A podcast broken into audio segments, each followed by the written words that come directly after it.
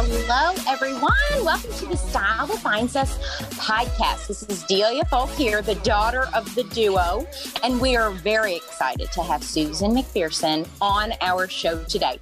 She is a serial connector, author, angel investor, and corporate responsibility expert. She is the founder and CEO of McPherson Strategies, a communications consultancy focusing on the intersection between brands and social good. She provides storytelling, partnership creation, and visibility to corporations, non-governmental organizations, and social enterprises, including Intel, the Tiffany & Co. Foundation, among many others. She has appeared on NPR, CNN, USA Today, The New Yorker, New York Magazine, the Los Angeles Times, contributed to Harvard Business Review, Fast Company, and Forbes. Oh my goodness, Susan, thank you for being here. Oh my gosh, I'm so excited. And I listened to that and I sit there and I'm like, what? Me? I know. Isn't it you? Yeah, because you're just like in the micro moments of the everyday. You don't always sit there and think about like, wow, I've accomplished so much. There's one good thing about age, right? Oh my goodness. Well, a lot of time to do things.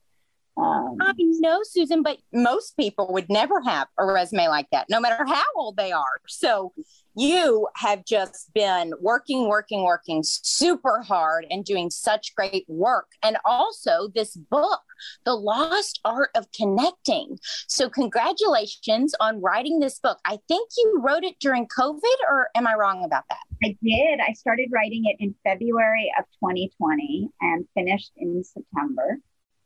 And yes, it kept being focused, however. I mean, I have to say, as being someone who had been completely alone for the entire, and I'm still alone, I don't have parents, don't have kids, and don't have a significant other, having the book to focus on was almost like having a friend. I mean, believe me, it was challenging in all the ways, but, this was such a ridiculously challenging time for so many people.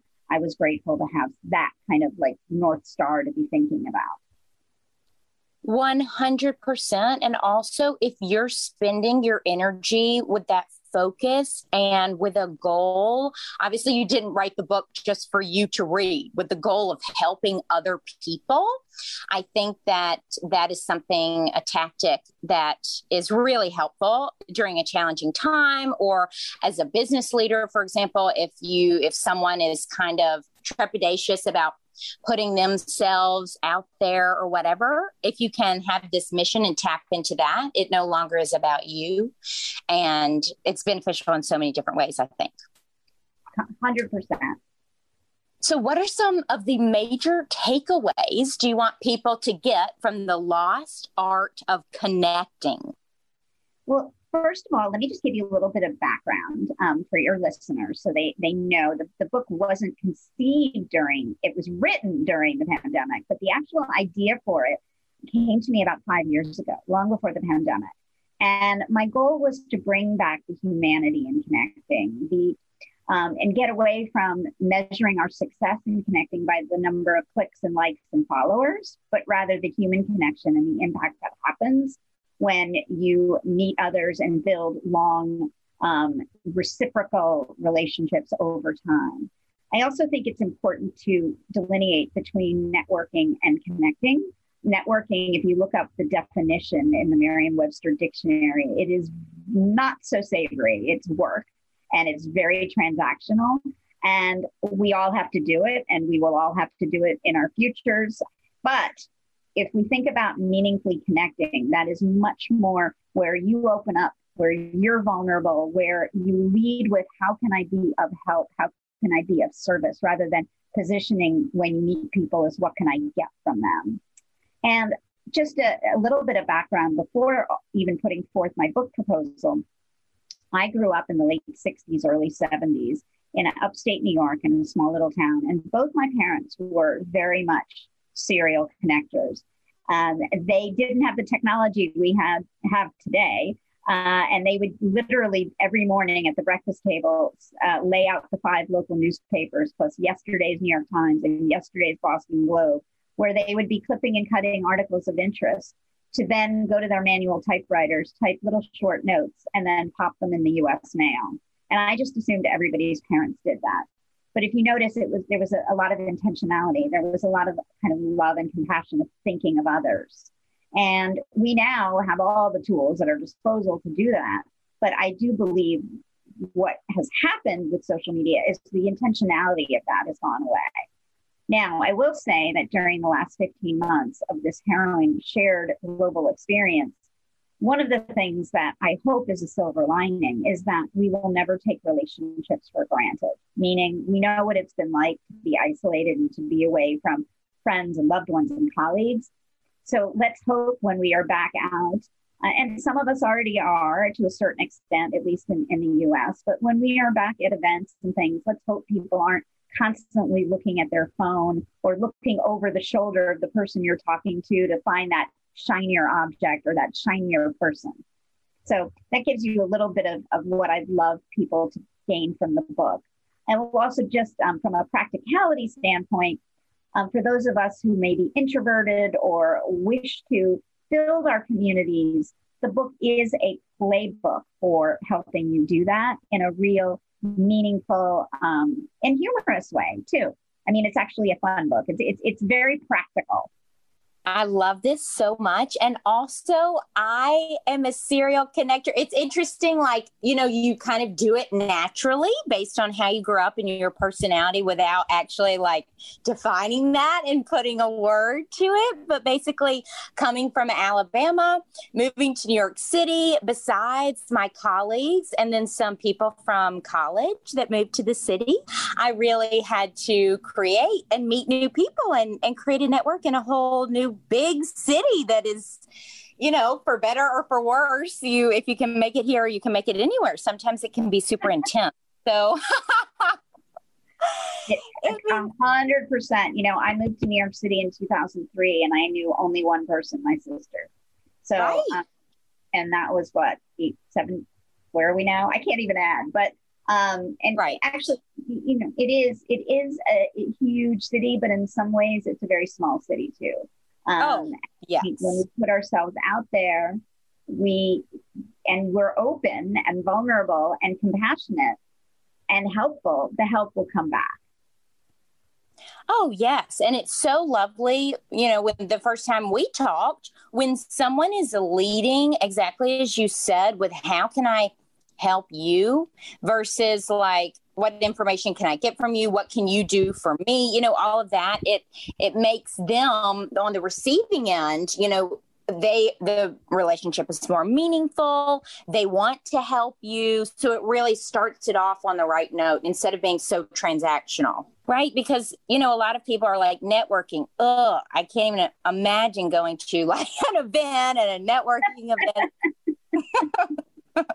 Whereas I am like, Susan, I don't know if I told you this, but when I was interning at Versace, Parsons did this incredible program over the summer, and all these interns that were at Fendi and I was at Versace and all these different companies got together, and someone that I met, they would bring in industry professionals. So we were not only networking with our peers, people our age, but also we were getting this incredible experience and exposure, meeting other people. And one of the women there that I met, one of the professionals said, "Slut your business card." So that like from that day on, that was the only way I'll ever be a slut is like, I literally am like, oh, here's my card.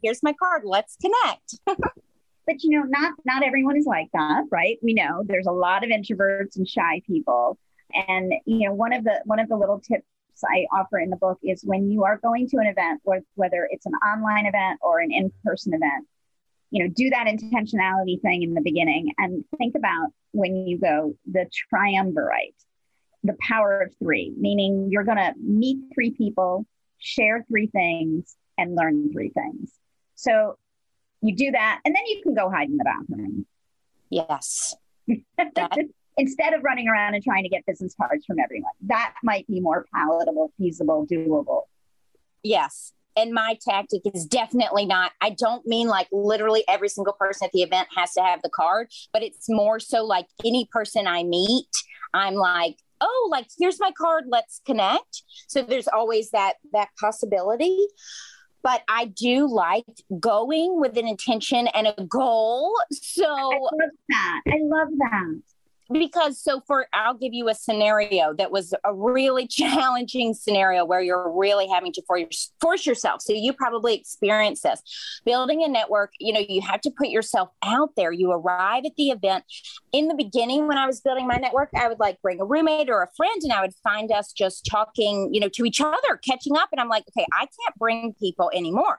But it is challenging to walk up to a group, and sometimes you are well received, sometimes you are not well received. And when I was trying to build the consulting portion of my business, so after leaving Barney's, I consult with emerging brands to help them with direct to consumer or wholesale strategies. So I went to a trade show, Susan, and I would like walk up to the jewelry design booth and say, oh, hey, I'm Delia. And immediately people are like on guard, like, what are you trying to sell me? Whatever. So I think going with a goal of like, okay, I will force myself to talk to at least 5 people, or I'm going to stay here no matter if I get rejected every single booth. Like, I don't want to feel like a traveling salesman here. Well, but the thing is, if you do that, and you lead with how you can be helpful to others, I mean, in a way that's meaningful, not, just like, hi, right. Can I help you? Right. I mean, yeah. And I sometimes when I'm doing book talks, I'll ask for a show of hands of how many people have, connected with someone on LinkedIn. And then within the next hour, you already have someone trying to sell you something. And say, wouldn't it make more sense if they did a little bit of research and maybe found out something that you're working on, and instead lead with some way they could be helpful, whether it could be an introduction, whether it could be, a connection to an organization that could be helpful, right? I mean, and that doesn't take that long. And because we live in a very public world, those resources are available to find out. I mean, I joke, but in the 80s, I worked for USA Today as a researcher. And the only tools I had to research people before I reached out to them were the yellow pages, which probably children today don't even know what that is, or, Gen Z, and the Encyclopedia Britannica. So I was constantly, today, you can look at someone's career trajectory on LinkedIn. You can look at what they're either excited about or frustrated about on Twitter. You can look to see if they have children or grandchildren on Instagram. So in other words, there's no reason you wouldn't be able to find out a little bit about somebody to, what I like to say, find the commonalities in the uncommonalities of life. What does that mean? It means that no matter how different we may think we are, we're actually fundamentally very much the same. We have the same hopes and dreams. Wow. Yes. And I think it's about mindset for sure. If you are going up to someone trying to build your business, trying to meet people to let them know, like, oh, hey, I do this, offer these services in my business. If you're coming at it from a perspective of like, I have all this information and knowledge that could truly be a game changer for your business, versus like, oh, I hate this. I hate feeling like the traveling salesman, like going around and saying, hey, I do this. Do you want to work together? I love that. Yeah. So everything is about mindset. It really is. So how have you gone about creating your network? Tell us about this Gather, Ask, Do strategy, tactic. Of course. Well, the book is broken into, as you said, 3 sections: Gather, Ask, Do. And in the gather phase, the first most important thing and person to connect with is yourself, and really do kind of a reflection of what are your hopes and dreams and goals over the next 4 years, 4 months, maybe even 4 weeks. And who do you want to connect with that's going to help you meet those goals, reach those goals, secure those goals, and who are the people you can actually support as well. Also, during that gather phase, that self-reflection helps you understand how you can be helpful. What are your superpowers or secret sauces, or in the book, I call it your chief differentiating factors that you can offer up? And then how are you also going to do everything you possibly can to break that hermetically sealed bubble of surrounding yourself with people that look like you, sound like you, the same age as you, the same color as you? And lastly, how are you going to wrap that all up and go to the next phase, which is called ask? And the ask phase is actually where you learn to ask the meaningful questions of others so that you can find out what is important to them. What are their hopes and dreams? What are they trying to accomplish? And if you listen very carefully, which I hate to say we're woefully bad at, myself included, but I really have tried over the years to get better. And in the book, I offer lots of tips and tricks on becoming better listeners. But if we listen to others when they are sharing their goals, we can get to the third phase, which is my favorite phase, and that's the do phase, where you actually go into, and I don't want to say overdrive, which I think I was about to say, but where you actually become responsible, reliable, trustworthy, because you do respond and you do follow up and you do make introductions. And that is the do phase. So I would go so far as say the time we're living in right now is extraordinarily unique. We have globally had a shared experience, which in my lifetime has never occurred. And I think this is a perfect opportunity to do that, certainly that gather phase, to do a self-assessment, almost like an audit, and think about who do you want to connect with and who do you want to reconnect with?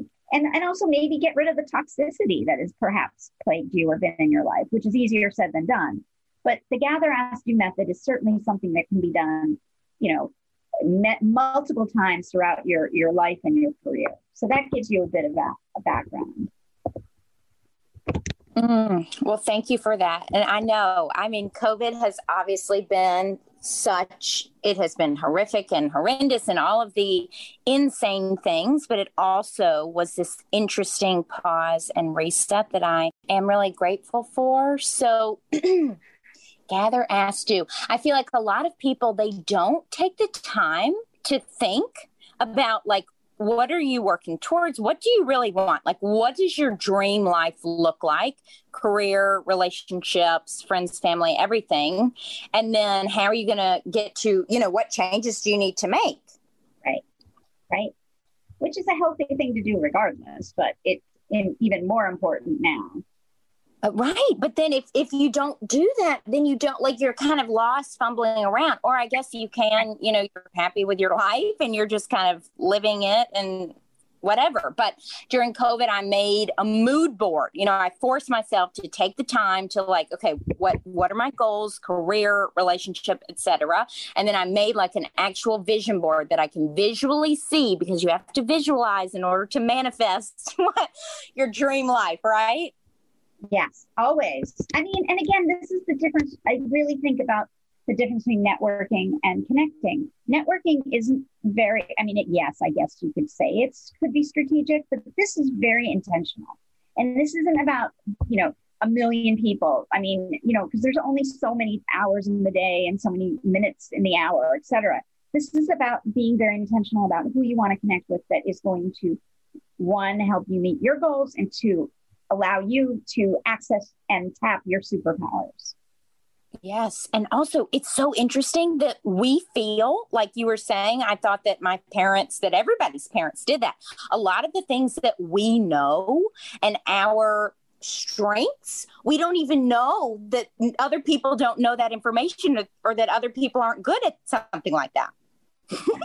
I know. And sometimes we need our friends to tell us what our superpowers are, or help tease out what our superpowers are.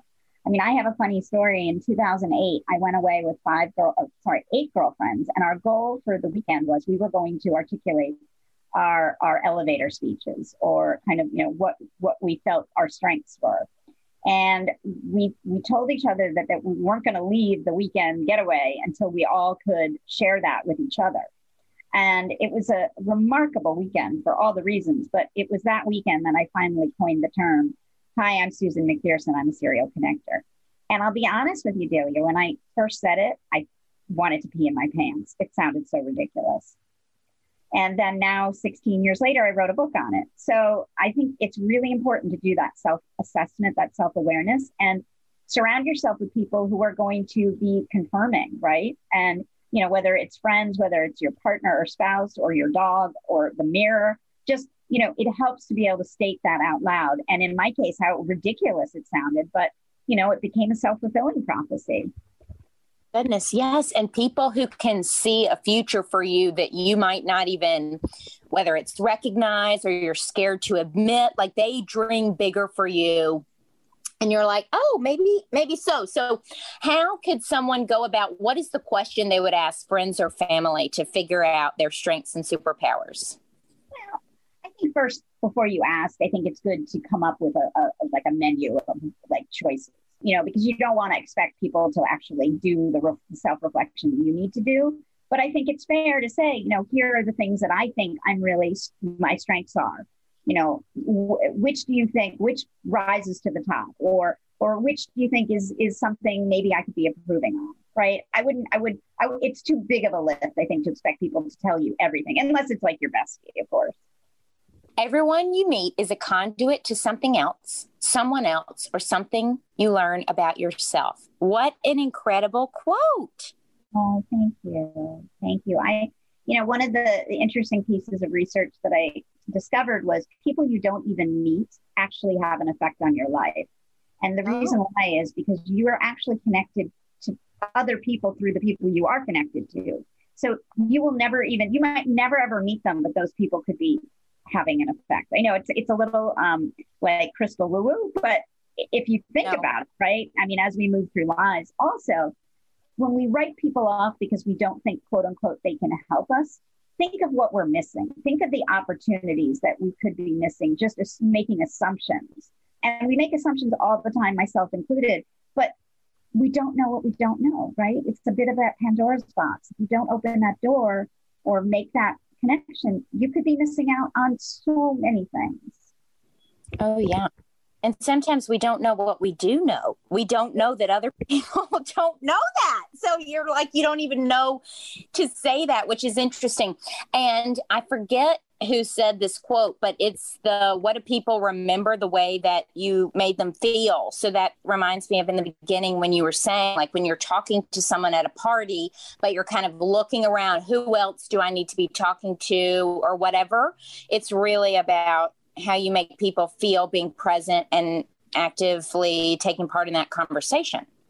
There is no greater gift than we can give each other than if we are reminding people that we saw and heard them. Seriously.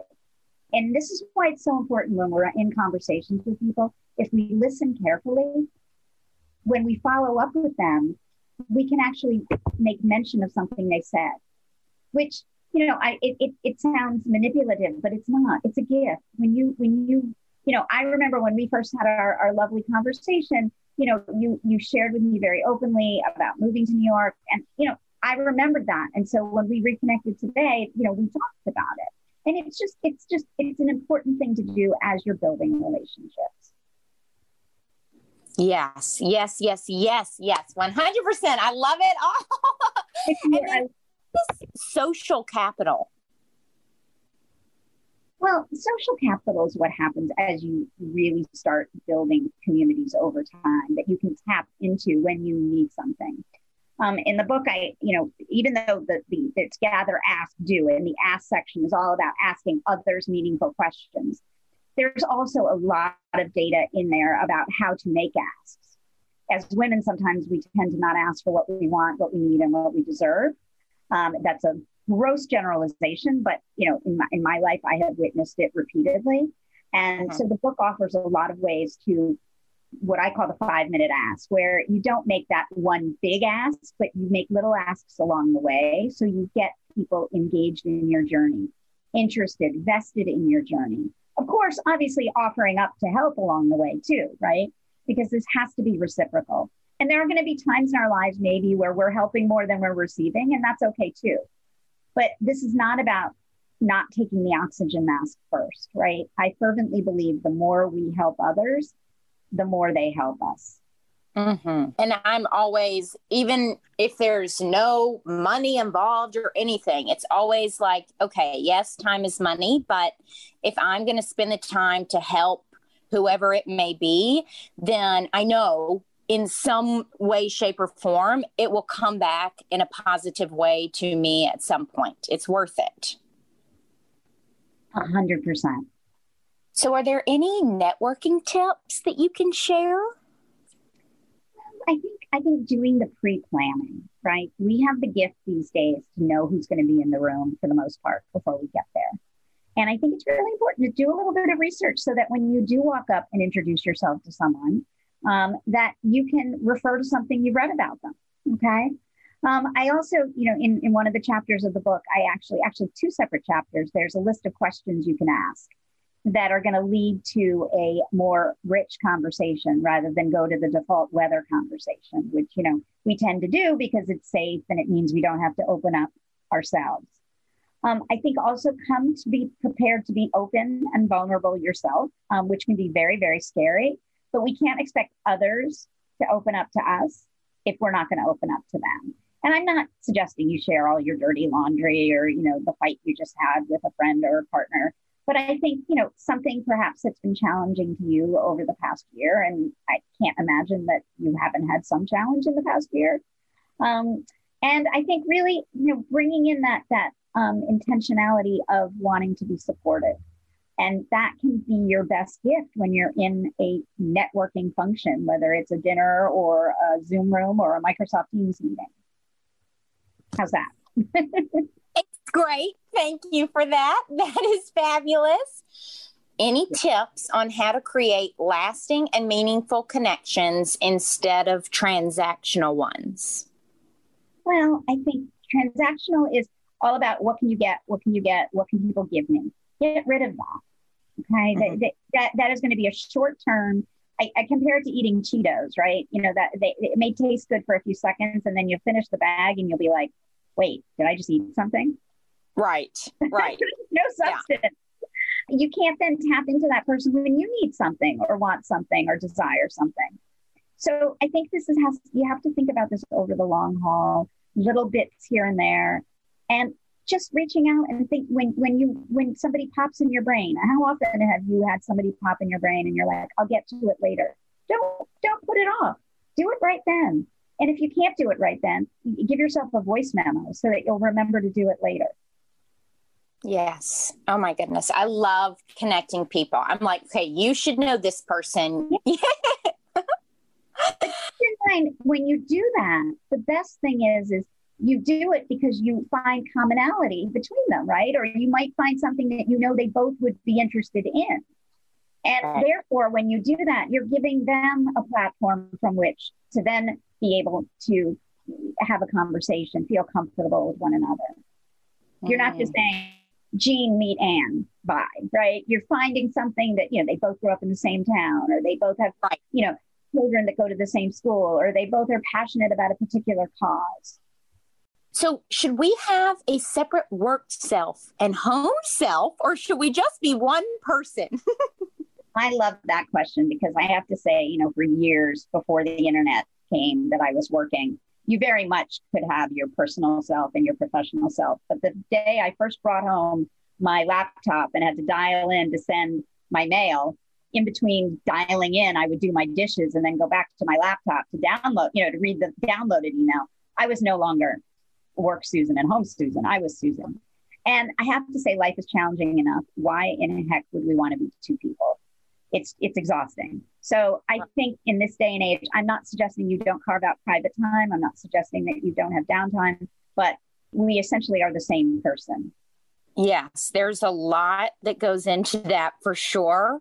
But hopefully as much as possible. Yes, I feel like, if you can just be yourself and go to work, then you can focus on the task at hand. But if you're also adding in layers of having to be someone else, of who you think that you need to be, then you're not going to be as focused, as productive, and you're not going to do as good of a job or make as meaningful of connections. Bingo. Okay. So we've definitely talked about what serial connector being a serial connector means. So do you have any tips for finding happiness at work and a successful career?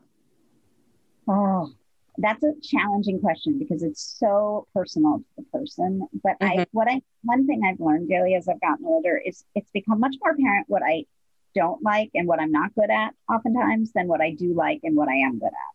So if you can get rid of the stuff and as best as you possibly can, and I obviously sound that can be a very privileged conversation to have with yourself because not everybody can make choices as to the type of work, et cetera, or, you know, ability to get rid of things that are toxic or not good, but whatever you can be doing, pull yourself away from the things that are negative or taking you down is probably the best gift we can give to ourselves. And believe me, I struggle with that every day. So I'm not saying it's easy, but there is something about getting older that helps you have that wisdom that I didn't have in my 20s and 30s, and probably even my 40s.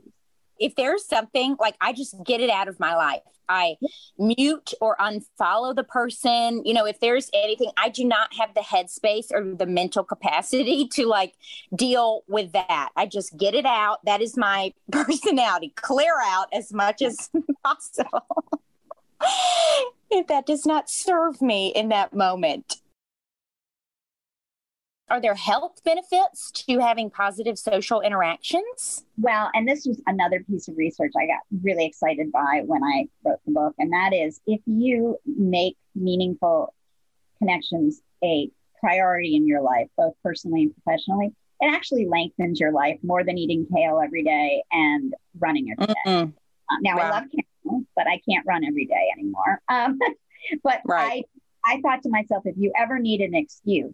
Now, keep in mind, obviously, there are other factors at play, of course. You know, if you smoke a pack of cigarettes a day, you know, all the things, or you know, it's going to have a negative effect. But I think right there, if anybody ever questioned why it would be valuable to go ahead and make this a priority. Also, from a business perspective, if you run a company, large or small, it is becoming vitally clear in research that connected employees who are friends actually are more productive, more likely to stay at the company longer, more likely to recommend the company to other potential employees. So if you're a leader at a company, why would you relegate meaningful connecting to the happy hour once a month or the annual sales conference? So the connections at work, if you are going to not want to let someone down, if you have these strong, meaningful connections and it's this teamwork environment and you don't want to let the other person down, so you're going to work so much harder going to work every single day, whether it's from your house or in an office. I mean, we spend so much time at work. So it is exactly as you're saying, it is imperative that there are some positive social interactions that you have there, hopefully, in relationships. Absolutely. Absolutely. And again, you know, that productivity is important. I mean, we're heading into a time probably where companies are going to have hybrid workplaces.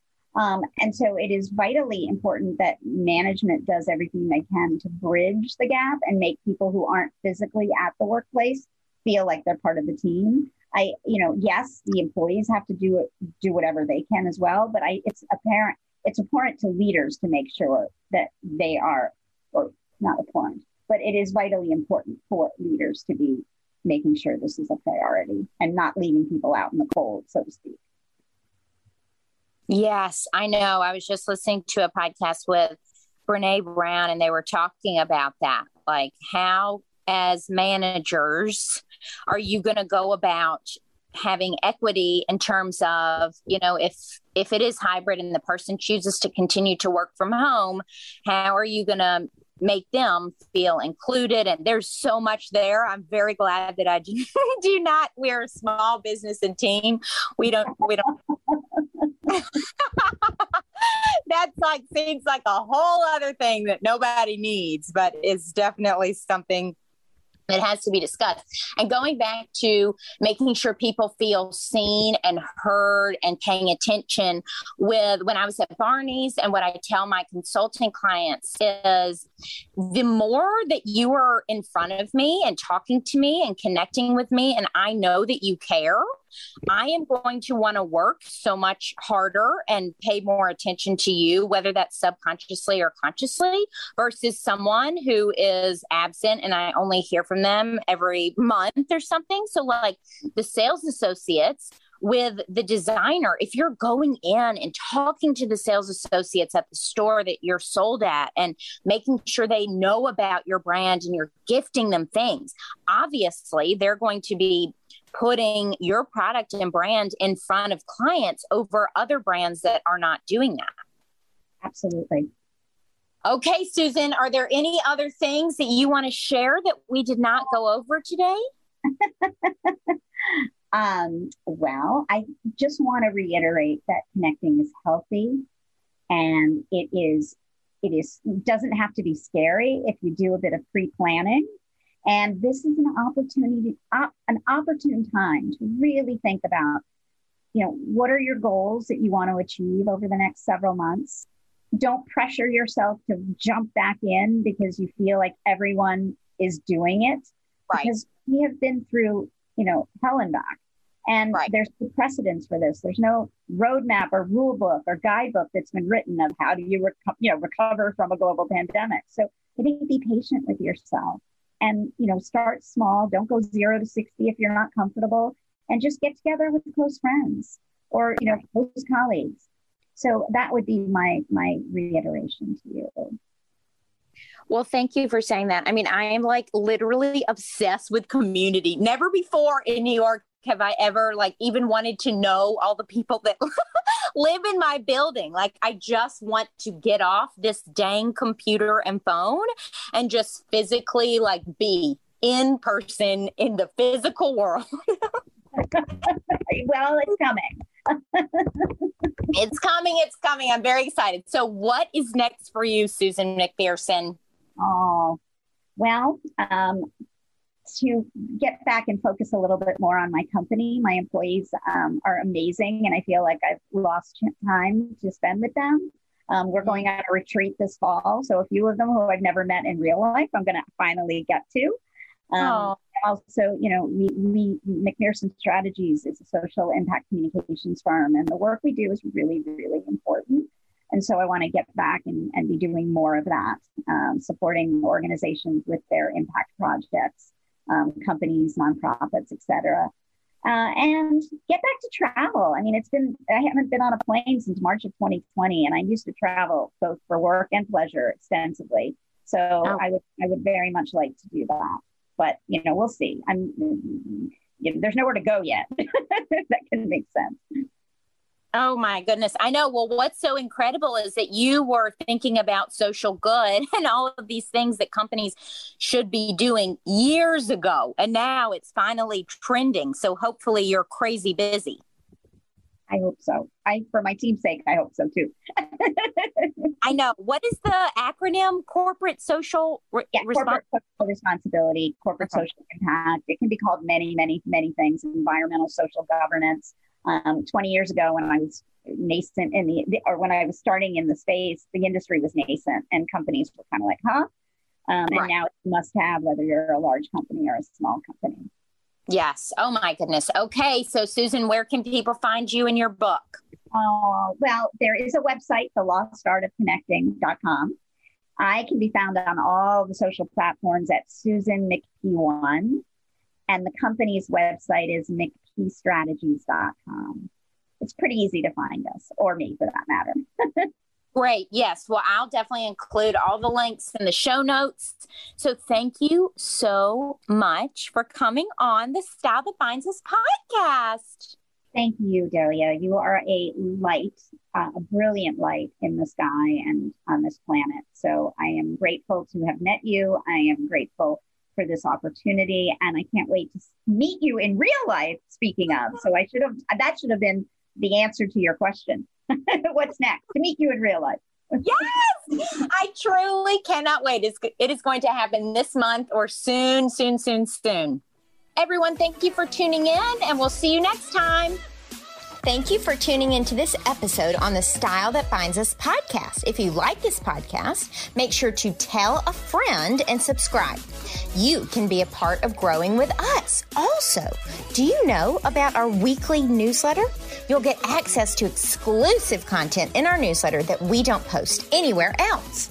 Our newsletter comes out every Tuesday, with the exception of the third Thursday of the month, for Allison's special Celebrating Life After 40 edition.